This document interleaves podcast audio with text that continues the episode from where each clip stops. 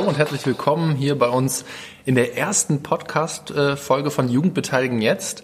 Ähm, wir sitzen hier gerade in Hamburg beim OER-Camp, einem Barcamp, was hier anderthalb Tage stattfindet im Beta-Haus. Und wenn ich sage wir, dann heißt es, dass ich, Matthias, hier sitze mit Katharina Blum oder auch Katha genannt. Hi Katha. Hallo. Hi. Ähm,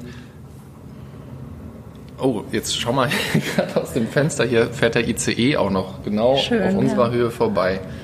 Das ist sehr toll. Ähm, man muss ein bisschen, also wenn wir jetzt hier so sitzen, muss man vielleicht mal ganz kurz erklären, woher wir uns eigentlich kennen. Es ist so, Katharina Blum oder Katha, ähm, du warst mir schon, bevor wir uns eigentlich im Qualifizierungsnetzwerk von Jugendbeteiligung jetzt kennengelernt haben, schon aufgefallen durch ähm, Visualisierungen, Sketchnotes, ähm, die im Internet kursierten und ich kannte dich von Twitter, glaube ich, oder von Facebook unter deinem Namen Küstenkonfetti. Na, Twitter und Instagram. Hm. Woher kommt denn äh, der Name Küstenkonfetti überhaupt? Oh, Spannende Frage. Ist ja immer so, wie kommt man auf äh, seine Online-Handles? Ähm, genau, also ich äh, wohne in Rostock. Ich bin aufgewachsen auf Rügen. Ich komme quasi von der Küste. Und äh, genau, und Küstenkonfetti war dann so eine Wortschöpfung als aus irgendwie was Buntes von der Küste, ohne mich jetzt festlegen zu müssen, dass das, was ich jetzt auf diesen Kanälen poste, ausschließlich was mit Visualisierung zu tun hat oder so. Das hat sich in den letzten Jahren eigentlich eher ergeben und herausgestellt. Aber genau, mehr so Konfetti, was Buntes, Verschiedenes. Ich komme von der Küste. Und ich finde es ja äh, bei dir auch, dass äh, das äh, Konfetti und das Bunte, das passt ja total, weil äh, du so super aktiv bist in so vielen Dingen und dich rumtreibst und dir Sachen anguckst und auch viel machst. Also du bist äh, bei mir auf jeden Fall immer als so Macherin äh, abgespeichert, was mir immer sehr positiv aufgefallen ist. Und ähm, um auf die eingangs auf die Frage zurückzukommen, wo oder sag mal die Erklärung, woher wir uns eigentlich kennen.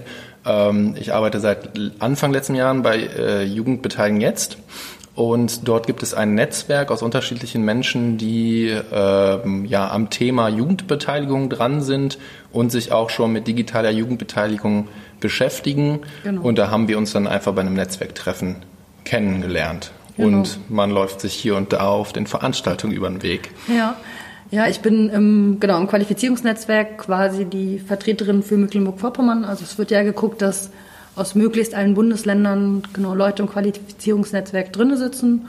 Und ich habe auch schon so einige Jahre Kinder- und Jugendbeteiligung als Moderatorin ähm, äh, genau in Mecklenburg-Vorpommern gemacht und Digitales beschäftigt mich eh viel und daher bin ich im Qualifizierungsnetzwerk gelandet und mache das gerne und noch weiter. Dann erzähl doch mal, also du hast ja kurz äh, jetzt angesprochen, dass du äh, in Rostock arbeitest und dich dort mit, also jetzt hatten wir Visualisierung, Sketchnotes schon ganz kurz angesprochen, I, äh, Arbeit mit Jugendlichen, also Jugendarbeit und digitaler Jugendbeteiligung. Wo machst du das denn alles derzeit? Genau, gar nicht mache ich alles, aber einiges davon beim Jugendmedienverband, was sozusagen der Jugendpresseverband in Mecklenburg-Vorpommern ist. Im Jugendmedienverband engagieren sich junge Menschen, um alle möglichen Arten von Medienprojekten oder Medienworkshops auf die Beine zu stellen. Ganz ursprünglich seit 1993 war der Hauptschwerpunkt Schülerzeitungsarbeit. Das machen wir heute auch immer noch, aber auch nicht mehr nur das ähm, klassische Printprodukt. Äh, Und darüber hinaus hat sich halt viel entwickelt und schon seit auch vielen Jahren gibt es beim Jugendmedienverband die Stelle einer Kinder- und Jugendbeteiligungsmoderatorin. Das habe ich seit 2014 gemacht. Davor haben das andere liebe Kolleginnen und Kollegen ausgefüllt. Und seit 2018 im Oktober ähm, gibt es das Projekt Digitale Jugendbeteiligung, für das ich arbeite, eben mit dem Schwerpunkt Digitales in der Jugendbeteiligung. Und alles, was Visualisierung macht, äh, genau, mache ich freiberuflich und findet sich aber in meinem Hauptberuf ja auch immer wieder, weil wir machen Qualifizierung, wir wollen Inhalte erklären und da passt Visualisierung natürlich auch. Siehst du dich eigentlich als Medienpädagogin auch? Ja, ist ja ähm, spannend. Schon ähm, werde ich auch als Medienpädagogin bezeichnet und auch immer. Ich habe Erziehungswissenschaft auf Diplom studiert und spannenderweise habe ich mich während des Studiums gegen die Fachrichtung Medienpädagogik entschieden, sondern habe eher Sozial- und Sonderpädagogik gemacht, weil ich damals aktiv im Jugendmedienverband auch als Jugendliche war. Dachte so, ach, das mit den Medien, das äh, nehme ich nebenbei mit. Heute weiß ich, dass zum Thema Medienpädagogik noch ein bisschen mehr dahinter steckt als Medien machen. Aber genau, das ist ein großer Part und äh, genau, mittlerweile würde ich mich auch als Medienpädagogin bezeichnen. Ja.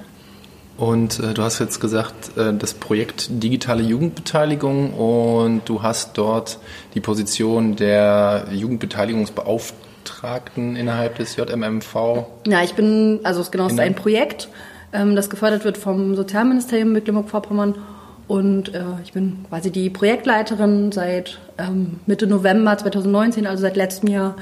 Genau, haben wir noch eine zweite halbe Stelle dazu mit Marie und äh, wir gemeinsam sind genau hauptverantwortlich für dieses äh, Projekt und wollen digitale Jugendbeteiligung in Mecklenburg-Vorpommern ja, voranbringen, umsetzen und äh, denken uns dafür verschiedene Formate und Aktionen aus. Jetzt habe ich mal dazu eine Frage und zwar zur Jugendbeteiligung in Mecklenburg-Vorpommern. Ich habe neulich eine Karte entwickelt, wo wir beziehungsweise visualisiert, wie das denn so gesetzlich verankert mhm. ist in den, eigenen, äh, in den Bundesländern. In Mecklenburg-Vorpommern ist es ja so, dass es überhaupt gar keine Gesetzesnovelle dazu gibt. Man muss sich nicht damit beschäftigen. Also Mecklenburg-Vorpommern, Bayern und das dritte Bundesland habe ich jetzt nicht parat, waren grau hinterlegt, weil es mhm. da einfach nichts, nichts ja. zu gab. Und äh, wie kommt dann so ein Projekt äh, zustande, was vom Ministerium finanziert wird, äh, was sich dann mit Jugendbeteiligung bzw. mit digitaler Jugendbeteiligung beschäftigt? Ja, gute Frage. Also richtig, in Mecklenburg-Vorpommern gibt es keine gesetzliche Grundlage auf Kommunal- oder Landesebene. Nichtsdestotrotz gibt es ja die UN-Kinderrechtskonvention und auch andere Gesetze, die Kinder- und Jugendbeteiligung vorschreiben und promoten, auf die wir uns auch langläufig beziehen. Nichtsdestotrotz machen wir auch äh, Lobbyarbeit dafür, dass äh, zum Beispiel vielleicht eine Kommunalverfassung geändert wird oder es eben Gesetze auf Landesebene gibt, dass Kinder und Jugendliche beteiligt werden müssen. Und es gibt seit vielen Jahren, also 16, 17 Jahren, gab es die Beteiligungswerkstatt in Mecklenburg-Vorpommern. Das war, ähm, waren verschiedene Moderatorinnen und Moderatoren für Kinder- und Jugendbeteiligung bei Jugendverbänden und dem Landesjugendring, die sich für das Thema eingesetzt haben. Ähm, und es äh, gibt den Jugendbeteiligungsfonds seit 2018. Das ist ein Beschluss der Landesregierung. Äh, und aus diesem Fonds, das, den das Sozialministerium quasi verwaltet, wird mein Projekt gefördert. Also es ist schon auch sozusagen eine Idee aus der Landesregierung und aus dem Ministerium. Ähm, ja, wenn man mich fragt, ähm, fehlt da tatsächlich auch noch was, damit wir es ordentlich und gut umsetzen können. Trotzdem ist es wichtig, dass es so ein Projekt wie meins gibt, aber auch, dass es die Kolleginnen und Kollegen des Beteiligungsnetzwerkes gibt, die auch ganz viel Kinder- und Jugendbeteiligung in Mecklenburg-Vorpommern fördern, weil also ich alleine oder wir zu anderthalb also können auch in den Wald in Mecklenburg-Vorpommern rufen, sagen, macht mehr digital, macht mehr Jugendbeteiligung. Wir dann gehört werden, ist die andere Frage. Deswegen braucht es schon sehr viele verschiedene Ansatzpunkte in einem Bundesland wie Mecklenburg-Vorpommern oder in allen anderen Bundesländern auch. Ähm, und was sind denn deine konkreten Angebote eigentlich dort? Also ähm, digitale Jugendbeteiligung, also wenn man das verfolgt, also ich, ich, ich mhm. weiß ja nur, was du machst und äh, es ist auch nicht sehr schwer, ähm, äh, die Informationen zu, zu mhm. bekommen, weil über Social Media, das so viel sei schon mal gesagt, äh, läuft sehr viel über Instagram. Genau, aber was sind denn deine konkreten Angebote dann genau in dem Projekt digitaler Jugendbeteiligung? Also zum einen ist es auf jeden Fall die Beratung und Qualifizierung zum Thema digitale Jugendbeteiligung. Und dabei ist, sind die Zielgruppe sowohl Jugendliche oder junge Erwachsene, junge Menschen, die sich engagieren wollen und gucken, können wir gemeinsam kollaborativer arbeiten oder wir wollen uns irgendwo einbringen, gibt es Ideen, wie man das machen kann.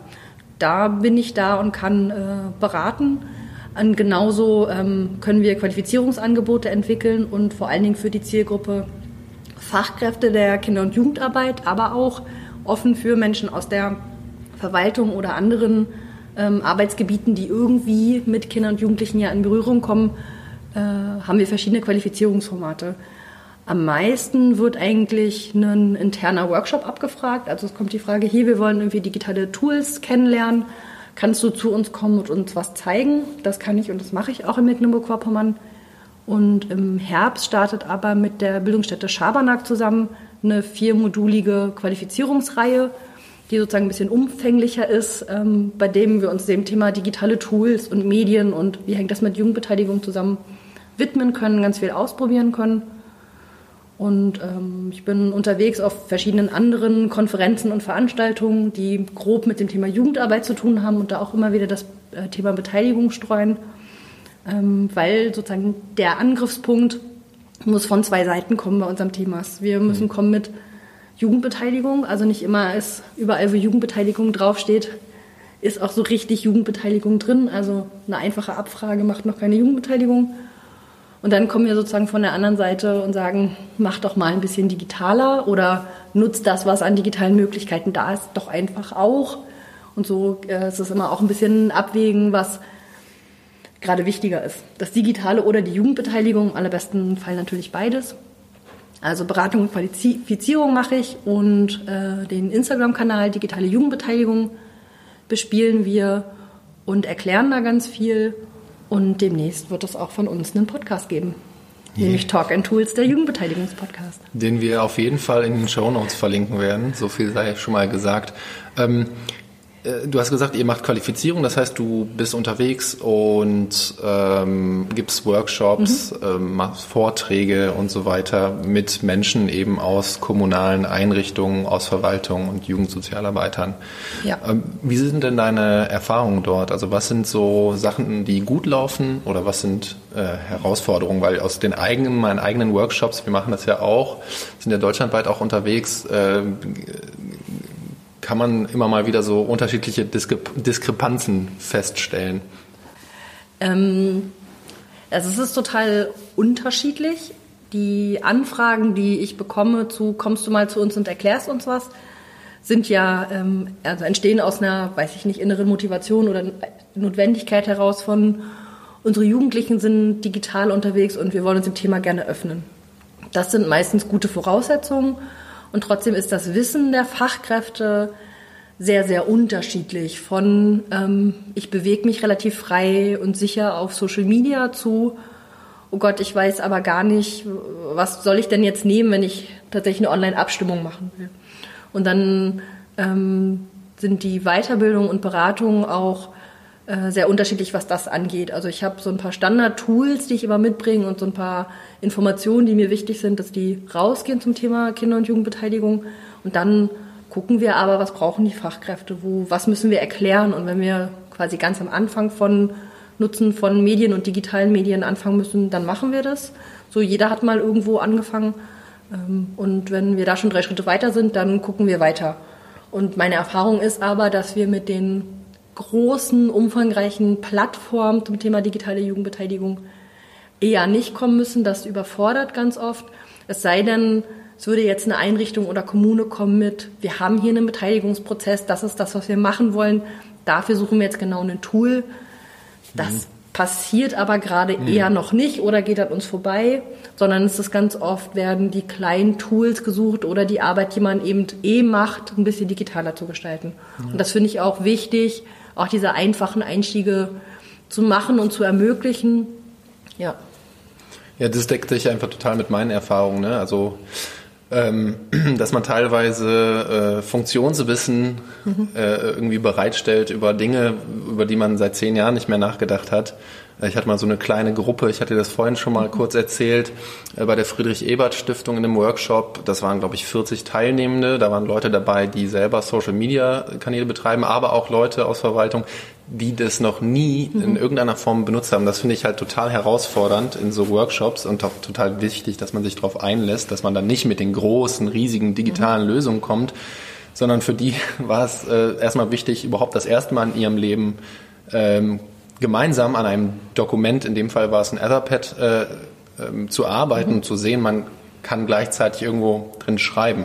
Jetzt ist es aber so, dass die, ich eine, ein, eine URL, einen Link ein, mhm. auf dieses Dokument äh, den gegeben habe äh, in einer Kleingruppenaufgabe und äh, es so war, dass die dort nicht gemeinsam draufgekommen sind auf dieses Dokument, weil die eine hatte zwar die URL eingegeben, aber die eine hat die URL in die Google-Suchmaschine eingegeben, hat gesagt, ich finde das hier nicht, mhm. hat noch nicht verstanden, warum Google denn diese, also der Unterschied zwischen der Google-Suchleiste und der Adressleiste im Browser war da überhaupt gar nicht präsent. Und eine ist auf die Webseite von Etherpad gegangen, hat sich die Software komplett runtergeladen. Da fehlte einfach noch, fehlt teilweise dann immer noch so ein totales technisches Verständnis. Mhm. Ähm, aber wenn es dann funktioniert, ist das wie Magie. Genau, das deckt sich mit meinen Erfahrungen teilweise auch und ich finde es ähm, aber wichtig, gleichzeitig ja auch in unseren Workshops, die wir machen, auch diese Kultur aufzumachen von ähm, bitte macht diese Fehler jetzt. Also bitte probiert es jetzt aus. Mir ist das eigentlich auch wichtig, äh, wenn ich komme und über Tools rede und Tools zeigen will, dass ich eigentlich nicht nur eine Präsentation mache mit, das könnt ihr damit übrigens gerne machen. Das mache ich manchmal auch, weil es längere Formate nicht gibt. Am liebsten mache ich aber Workshops und sage so, hier, das ist das Tool und jetzt nutzt ihr das einmal. Ihr kriegt von mir eine Aufgabe, weil dann passieren genau diese Fehler oder werden genau diese Hürden sichtbar und dann können wir sie aber gemeinsam auch lösen. Und diesen Raum aufzumachen, zu sagen, so bitte stellt alle Fragen, bitte scheitert jetzt. Das ist besser, dass ihr jetzt scheitert, wo du oder ich, wo wir da sind und sagen können, ach guck mal, probier doch mal so. Oder wir finden sozusagen den Denkfehler, als dann äh, zu sagen, das sind die Tools und wenn ihr dann wieder in eurem Büro seid, könntet ihr ja mal ausprobieren. Dann passieren diese Sachen und es wird davor gesessen und es geht einfach nicht weiter. Und das ist dann schade, weil die Hürde dann den Telefonhörer in die Hand zu nehmen oder dann eine E-Mail zu schreiben, zu sagen, du hast gesagt, du gibst ein Tool, das funktioniert jetzt aber nicht oder ich komme nicht klar die Hürde ist dann wieder groß, nochmal nachzufragen. Mhm. Deswegen finde ich das total gut, eher in Workshops, manchmal auch an so vermeintlich kleinen Dingen zu scheitern, die wir dann aber gemeinsam lösen können. Apropos Scheitern. Als ich letztes Jahr äh, zum Barcamp nach Rostock gefahren bin, zu euch, bin ich mit dem Regionalexpress aus Berlin angereist und äh, äh, habe unheimlich schöne Landschaft draußen gesehen. Ja. Was nicht funktioniert hat, war das Internet. Richtig. Und da du ja in ganz Mecklenburg-Vorpommern unterwegs äh, bist, äh, wäre eine Frage, wie sind denn deine Erfahrungen im ländlichen Raum mit digitaler Jugendbeteiligung? Ne? Also alle sollen sich mit Digitalisierung auseinandersetzen ja. und dann hat, äh, hat man Jugendsozialarbeiter da sitzen oder Leute aus der Verwaltung, sagen wir mal aus Miro oder ähm, die sagen, ja, ist ja alles schön und gut, aber wir haben hier einfach kein Internet. So. Ja, dann ist blöd. Also also tatsächlich, äh, digitale Jugendbeteiligung, also obwohl man muss halt gucken, was meinen wir so, ne? Die tatsächlich internetbasierte digitale Jugendbeteiligung funktioniert halt nur mit Internet. Anekdote von vor zwei Wochen. Ähm, wir haben uns für eine Spieleentwicklung und auch für eine äh, Klausur in ein äh, wunderschönes kleines Haus auf dem Land zurückgezogen. Und wir als Jugendmedienverband haben uns schon für die eine oder andere Veranstaltung äh, mobiles Internet angelegt. Und ähm, es gibt da so den einen oder anderen Anbieter, der relativ äh, gut verbreitet ist eigentlich, dachten wir. In diesem Haus, in dem wir dann aber waren, war einfach wirklich kein Handyempfang möglich. Und wenn ich gar keinen Handyempfang haben kann, kann ich auch kein mobiles Internet aufbauen. Das war irgendwie sehr spannend, hat aber gut dazu geführt, dass wir wenig abgelenkt waren und wir konnten bei, beim Nachbarn dann äh, zum Internet. Aber auch da war dann klar, okay, da setze ich mich jetzt eine halbe Stunde vor die Tür. Ich komme ins Internet, aber mache irgendwie fix die Sachen, die ich wirklich machen muss. Alles andere bleibt halt da, wo wir sind. Und äh, genau, und dann im Gespräch mit den Leuten drumherum, die haben natürlich auch alle Internet und die haben alle andere Lösungen gefunden, wie sie an Internet kommen. Aber sowas müssen wir halt mit bedenken. Und gleichzeitig denke ich halt, ähm, soll das die Leute von der Jugendbeteiligung ja nicht abhalten, nur weil es nicht digital geht. Und die Frage ist ja auch, sind die Jugendlichen, um die es vielleicht geht, sind die eigentlich den ganzen Tag in dem Dorf, in dem es kein Internet gibt? Die sind ja auch in der Schule oder irgendwo in der Freizeit organisiert. Und dann muss man halt irgendwie schauen, gibt es vielleicht keinen WLAN, aber es gibt Internet aus der Dose. Stellt man einen Rechner bereit, bei dem man Sachen eingeben kann? Oder wie organisiere ich das? Oder genau, kann ich trotzdem Werbung machen über Social Media für meine Angebote oder erinnern? Oder mach halt am Ende keine digitale Jugendbeteiligung, aber Jugendbeteiligung, dann freue ich mich auch. Ich finde es ja in dem Zuge ganz spannend, die, das Chaos Communication Camp findet, findet das in Mecklenburg-Vorpommern statt oder in Brandenburg? Auf jeden Fall auf dem Weg von Berlin nach Hamburg irgendwo auf dem Acker und die legen sich ja Glasfaser mhm. dahin. ist eigentlich auch mal ein spannendes Projekt, beziehungsweise ich fände es äh, dahingehend mal interessant, irgendwie so ein Freifunkerprojekt zu haben, wo man mit Richtfunkantennen vielleicht äh, mhm. kurzfristig, aber das sind dann auch keine nachhaltigen Lösungen. Vermutlich. Nee, ja, also wir haben auch relativ gute Technik, um äh, irgendwo für uns Internet aufzubauen, wenn wir das brauchen für Seminare, weil wir auch als Jugendmedienverband ja schon auch in Mecklenburg-Vorpommern unterwegs sind. Oder auch mal andere öffentliche Gebäude, bei, der das, bei denen es verwaltungsmäßig sehr anstrengend ist, für alle Teilnehmenden äh, Internetzugänge zu bekommen, bauen wir eben unser eigenes Internet. Zumindest braucht man dann aber irgendwie Handyempfang, um halt mobiles Internet überhaupt aufzubauen. Wenn es aber die Verbindung schon nicht gibt, oder du in dem Fall, wie wir neulich, dann doch den falschen Internetanbieter hatten, dann ist halt Pech. Aber das ist auch okay. Wir hatten vorhin kurz darüber gesprochen, ähm, es gibt auch einen Instagram-Kanal, ja. den du äh, hauptsächlich betreust. At digitale so, Jugendbeteiligung. At digitale Jugendbeteiligung. Ähm, und so wie ich das sehe, auch hauptsächlich auf Instagram. Auf Facebook, Twitter nicht so aktiv wie auf Instagram eigentlich, oder? Nee, wir, wir haben uns, oder ich habe mich für den Instagram-Kanal Digitale Jugendbeteiligung entschieden. Dort ähm, passiert der hauptsächliche Content. Was ich auch mache, ist, der Jugendmedienverband hat noch eine Facebook-Seite und ich habe auch einen Twitter-Account, auf dem ich ähm, beteiligungsrelevantes teile. Das ist der, der Händel lässt sich schwierig aussprechen, weil es ist das Wort Beteiligungsmoderatorin nur ohne Vokale. Ihr könnt es ja mal versuchen einzutippen. Ähm, und den nutze ich aber für alles, was auf Instagram passiert, eher als, guck mal, ich habe da was auf Instagram gemacht oder teile ein paar Sachen oder twittere jetzt vom OER-Camp auch auf dem Kanal auf Twitter über dieses Camp. Aber sonst passiert der digitale Beteiligungskontent gerade viel auf Instagram. Wir stellen uns auch auf die Seite vom Jugendmedienverband, also da kann man auch Hauptinformationen ähm, nachlesen. Und wie sind deine Erfahrungen jetzt gerade ähm, auf, auf Instagram? Das heißt, wie ist so der Rücklauf und der Response? Wie entwickelt sich deine Community und deine Followerschaft? ja, äh, spannend. Ähm, Follower äh, wachsen rasant, das hätte ich nicht gedacht. Also ich, wir sind im Mai 2019 gestartet und haben jetzt irgendwie ein bisschen über 500 Follower. Das hätte ich äh, nicht gedacht für einen Account, der ähm, viel Bildungsinhalte ähm, teilt. Also ich erkläre Begriffe rund um digitale Jugendbeteiligung. Ich stelle Tools vor und erzähle auch davon Veranstaltungen. Ähm, und ich merke aber auch, und das zum Thema Community, ähm, es passiert wenig Interaktion. Es liegt aber an der Stelle auch daran, dass mir sehr viele ähm, weitere Bildungsaccounts folgen. So. Also ähm, ich hatte gar nicht die Illusion, dass ähm, plötzlich viele Jugendliche folgen werden, die irgendwie diesen Content, ähm, na, die den Content konsumieren wollen äh, zum Thema digitale Jugendbeteiligung. Aber das passiert schon auch. Das sind dann aber eher die, vermute ich, schon engagierten Kinder und Jugendliche oder auch die Kinder- und Jugendparlamente. Mit denen sind wir aber eh sowieso auch offline gut vernetzt. Und sonst sind es andere Bildungsaccounts, aber auch deutschlandweit. Und auch wenn mein Projekt Digitale Jugendbeteiligung sich hauptsächlich auf Mecklenburg-Vorpommern bezieht, ist ja der Inter äh, genau im Internet das, was da ist, für alle sichtbar. Und das ist auch völlig in Ordnung. Und es gibt schon auch Rücksprache. Und das, was ich aber spannend finde, ist, ich werde öfter offline, also bei realen Treffen, auf den Content, den ich produziere, angesprochen und äh, kriege positive Rückmeldungen, als dass das tatsächlich unter dem Content im Internet stattfindet.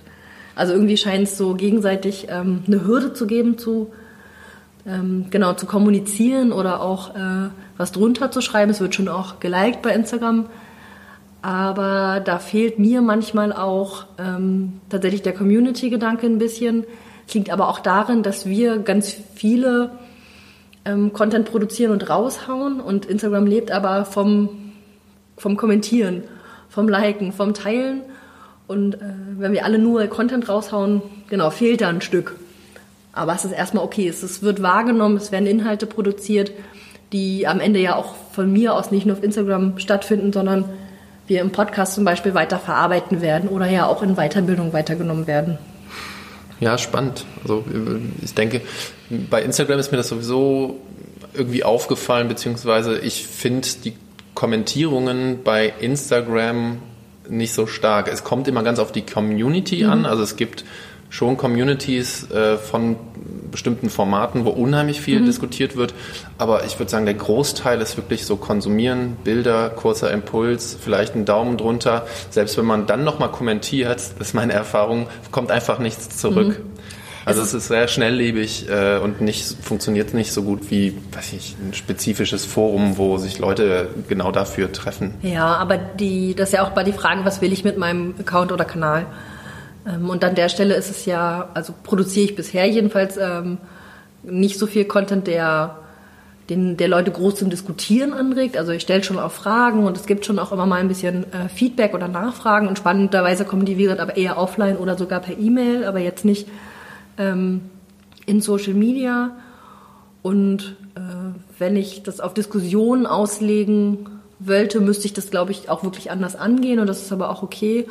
Und andererseits weiß ich aber auch von mir selber, ich ziehe ganz viel Wissen, ganz viel Informationen selber von Instagram und von Twitter und ich versuche schon, wenn jemand äh, ein Tool teilt, was ich total cool finde und dann auch wirklich nutze, also zwischen, ey, das ist ein neues tolles Tool, damit kann man das und das machen, finde ich super und ich nutze das dann tatsächlich, ist ja auch noch ein Sprung.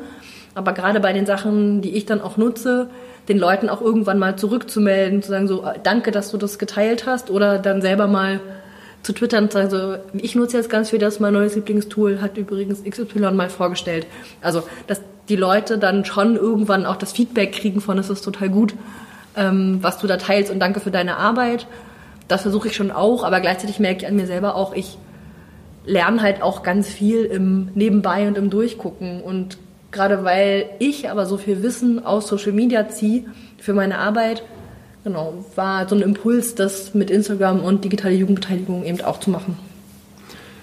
Ich muss ein bisschen auf die Zeit achten, mhm. dass ich in, mein, in, meinen Vorgaben, die ich mir selber gesetzt habe, so ein bisschen bleibe. Ja. Ähm, ich habe noch ein paar Sachen. Ja. Und zwar, ähm, was sind denn so drei Tipps an Menschen, die digitale Jugendbeteiligung machen wollen von dir?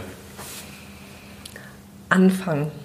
Tatsächlich einfach anfangen, sich das erste kleine Projekt vornehmen und ausprobieren. Äh, der zweite Tipp würde sich gleich anschließen und sagen, keine Angst vom Scheitern haben. Also so nur weil es online und digital ist und muss es nicht funktionieren, kann aber total gut funktionieren. Deswegen nicht aufgeben, wenn es mal nicht funktioniert oder alle gleiche hochschreien. Äh, weiter ausprobieren. Und mein dritter Tipp wäre an der Stelle, mh, mit der Zielgruppe, was ja im besten Fall dann tatsächlich die Jugendlichen sind, das auch gemeinsam zu erarbeiten. Also nicht einfach zu sagen, ich habe hier zum Beispiel eine Umfrage, um jetzt mitzuentscheiden oder Ideen zu sammeln, was machen wir auf der nächsten Freizeit oder Ideen für die nächste Raumeinrichtung im Jugendclub zu sammeln, sondern sich auch äh, offline mit ihnen hinzusetzen, das sich gemeinsam anzugucken, gemeinsam zu erarbeiten, um dann im Weiteren auch Sachen so ein bisschen zeit- und ortsunabhängig nutzen zu können. Also auch da allen Beteiligten die Möglichkeit geben, äh, die Tools kennenzulernen. Schön, ich denke, damit kann man, könnt ihr hoffentlich was anfangen. Jetzt habe ich zwei Aussagen mhm. und äh, ich möchte, dass du darauf reagierst. Ja.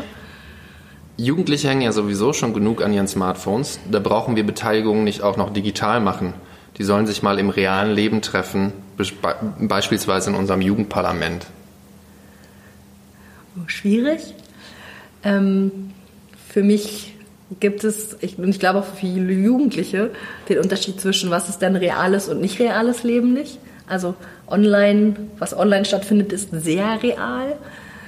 Äh, und ich glaube, dass, oder nein, ich weiß, dass digitale Medien und digitale Tools uns helfen, unsere Offline-Arbeit auch besser machen zu können.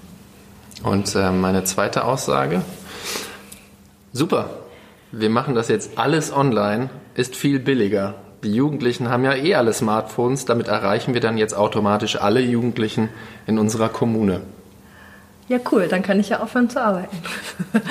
äh, nee, auf, oh Gott, auf gar keinen Fall. Das ist, glaube ich, äh, weiß ich nicht, der, nachdem ich mich vorgestellt habe, der dritte oder vierte Satz in jeder Weiterbildung und ich glaube, ich habe das in unserem Podcast in den ersten Folgen auch gesagt, nur digital wird in den wenigsten Fällen funktionieren weil äh, Leute das brauchen, das Treffen von Angesicht zu Angesicht und es auch wichtig ist.